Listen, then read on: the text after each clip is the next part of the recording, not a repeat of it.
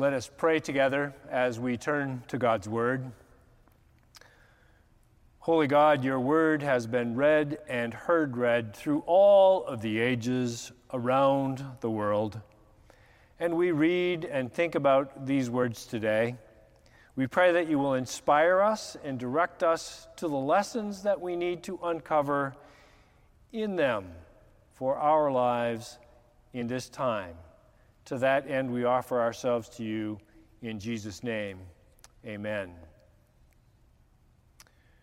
Reading from Psalm 31, beginning with verse 1.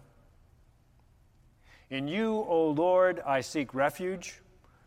Do not let me ever be put to shame. In your righteousness, deliver me. Incline your ear to me, rescue me speedily. Be a rock of refuge for me, a strong fortress to save me.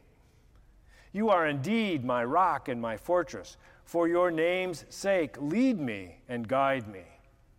Take me out of the net that is hidden for me, for you are my refuge. Into your hand I commit my spirit. You have redeemed me, O faithful God. My times are in your hand. Deliver me from the hand of the enemies and persecutors. Let your face shine upon your servant. Save me in your steadfast love. Reading also from the Gospel of our Lord according to John, the 12th chapter, beginning with verse 1. Six days before the Passover, Jesus came to Bethany, the home of Lazarus whom he had raised from the dead. There they gave a dinner for him. Martha served, and Lazarus was one of those at the table with him. Mary took a pound of costly perfume made of pure nard, anointed Jesus' feet, and wiped them with her hair. The house was filled with the fragrance of the perfume. But Judas Iscariot, one of his disciples, the one who was about to betray him, said, Why was this perfume not sold for 300 denarii and the money given to the poor? He said this not because he cared about the poor, but because he was a thief. He kept the common purse and used to steal what was put into it. Jesus said, Leave her alone. She bought it so that she might keep it for the day of my burial. You always have the poor with you, but you do not always have me. When the great crowd of the Jews learned that he was there, they came not only because of Jesus, but also to see Lazarus, whom he had raised from the dead. So the chief priests planned to put Lazarus to death as well since it was on, his, on account of him that many of the Jews were deserting and were believing in Jesus. The word of the Lord. Thanks be to God. Mary took a pound of costly perfume made of pure nard, anointed Jesus' feet, and wiped them with her hair. The house was filled with the fragrance of perfume. In the name of the Father, the Son, and the Holy Spirit, Amen. This is a story most awkward and most awesome. It is the story of a most awkward and awesome act of worship. Let's take a look at the timing of it just a second. It was just after Jesus had raised Mary's brother Lazarus from the dead. Now, before Jesus performed that miracle, he was a pretty amazing guy. They liked him a lot. He was a great teacher and all of that sort of stuff. But after he raised Jesus from the dead, my goodness, how that changed their perspective of him and his life. The Lord the Messiah. And even though that was an amazing, amazing act, his followers still didn't quite know how to respond to him. Not a surprise, one would imagine. So that was the timing, just after Jesus had raised Lazarus from the dead. The context was nearby Jerusalem, Bethany, and there was tension all around. There was an assassination plot for Jesus, and turns out it was now for Lazarus as well. The plan was in the works. And Jesus was laying low because he knew that it wasn't his time to face down the opposition that was before him, and the Passover was approaching. So there's the time and there's the context, and in this particular situation, Mary, Martha's sister, Lazarus' sister, Mary of some fame, decides to teach the disciples and all of us a lesson about extravagant devotion. So they gather around a table, as they would, and tables were places of welcome and fellowship and as well as feasting. And so you might say that this was a routine family meal with a family friend. But when you think that Jesus had just raised Lazarus from the dead, how routine could it really be? But there was Lazarus at the table, and they lounged at the table, and they, rather than sitting, Lazarus was at the table with all the men, because that's how they did those things in those days. And guess who was serving? It was Martha, the servant. That's right. Martha was doing her job as was expected of her. I imagine she was grumbling, as she had grumbled before, about dear Sister Mary, who never seemed to show up to help out on time. And then, and then to quote a song from the 60s, and then along comes Mary, in she breezes. Mary, I kind of get the idea, was a unique personality. Maybe you would call her a loose cannon. And here she comes. She barges right in without a serving tray, without a purpose to come into the men's domain. She barges right in without an invitation and into the men's domain. And so they were shocked by that fact to begin with. And then Mary pours out one of the most extravagant acts of worship of all time. She took this exquisite perfume. I don't know what nard smelled like, but scripture does say it was worth a year's wages. So it wasn't cheap. This exquisite perfume and she has only one purpose for that perfume that costly, costly ointment. And that was to worship Jesus with an act of extravagant devotion. That was it. That's all she wanted to do in that moment. So, Mary comes breezing in, pours out her act of worship, and the men probably Martha too, sit or recline, stunned. They didn't know what to say because this act was so outlandish from their perspective. And then, after they kind of gathered themselves, they tried to shame Mary for her act. I imagine that they were somewhat accustomed to her and her behavior, but this one, this one was really over the top. This was too much. You don't do this kind of a thing in our society. Judas finally breaks the silence, and he's worried about the cost. What a waste! What a waste! We could have used all of this money to feed the poor.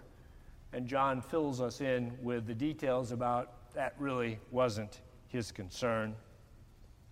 And they probably then all turned to Jesus, expecting Jesus to rebuke Mary.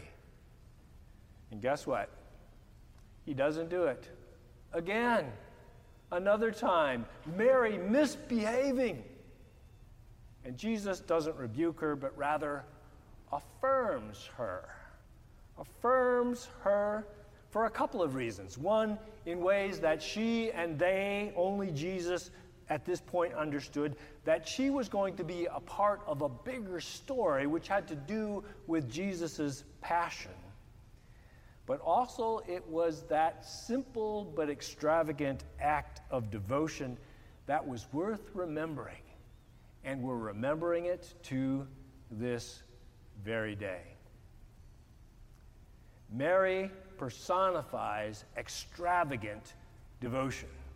When it came right down to the fact that she felt moved to, to honor Jesus in this way, her reputation didn't matter. The cost didn't matter. The perfume didn't matter. Even her own self did not get in the way. She had shown already in the previous story about the importance of sitting at the Master's feet rather than serving like her sister. Not that her sister did a bad thing, that was a good thing too. But Jesus said, Mary, Mary has chosen the wiser portion. She had already seen that.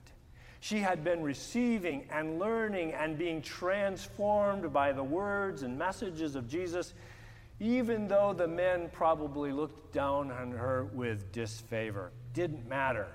She knew what she had to do.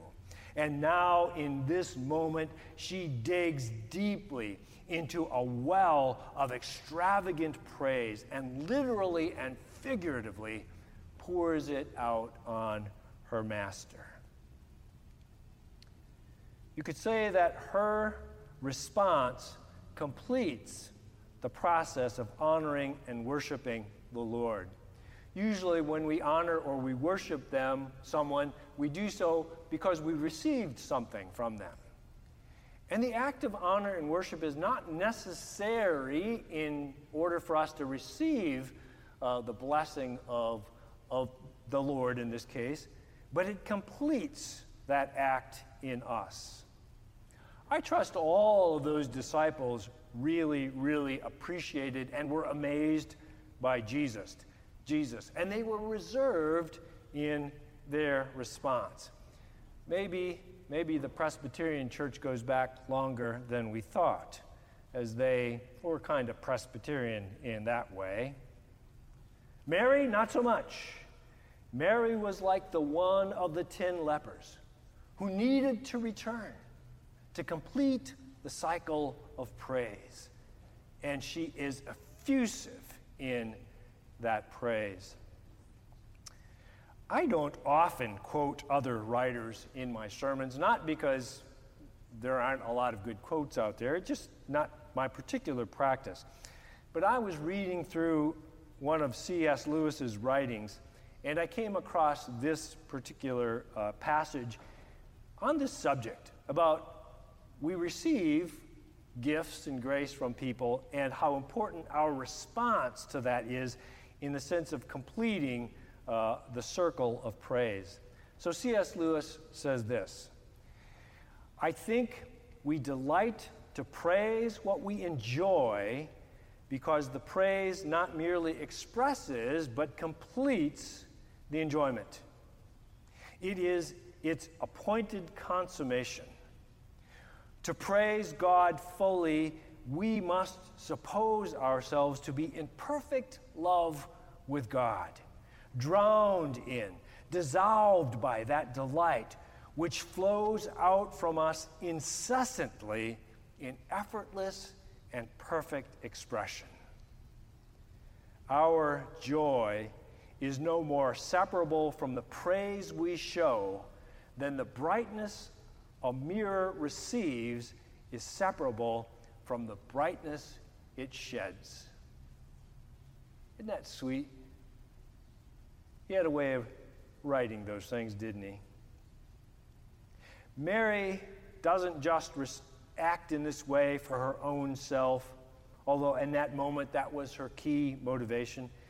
She also invites us to respond as she did to respond with ex- extravagance to Jesus' grace in our lives.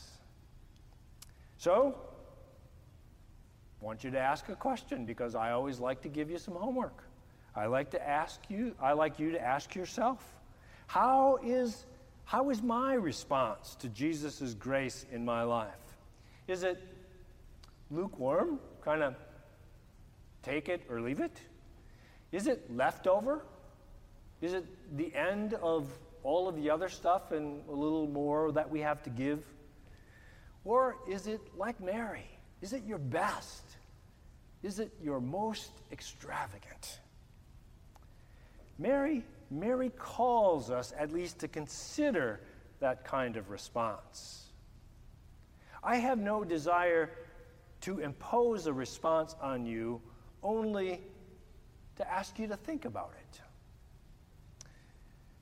Our particular response to Jesus and God's love for us needs to come out of our own individual deep well of worship, and therefore I can't tell you how you need to respond.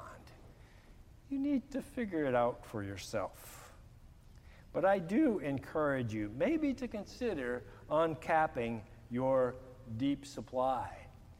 Because I know that when I talk to you individually in my office or on the street or wherever, I know that there is a reservoir of devotion in there, and sometimes we always want to put a cap on it. So ask yourself that question with Mary in mind. How extravagant, how extravagant is your devotion to our Savior? I don't generally encourage people to seek shame. But in this case, Mary was shamed by the other men who were in that room, and probably by her, her sister too. But I would like to share in that shame because Mary was shamed because she loved our Lord Jesus so, so much. If that's a reason for shame, I am happy to share it. Thanks be to God for this teaching from His holy word and from this marvelous example of extravagant Mary. Amen.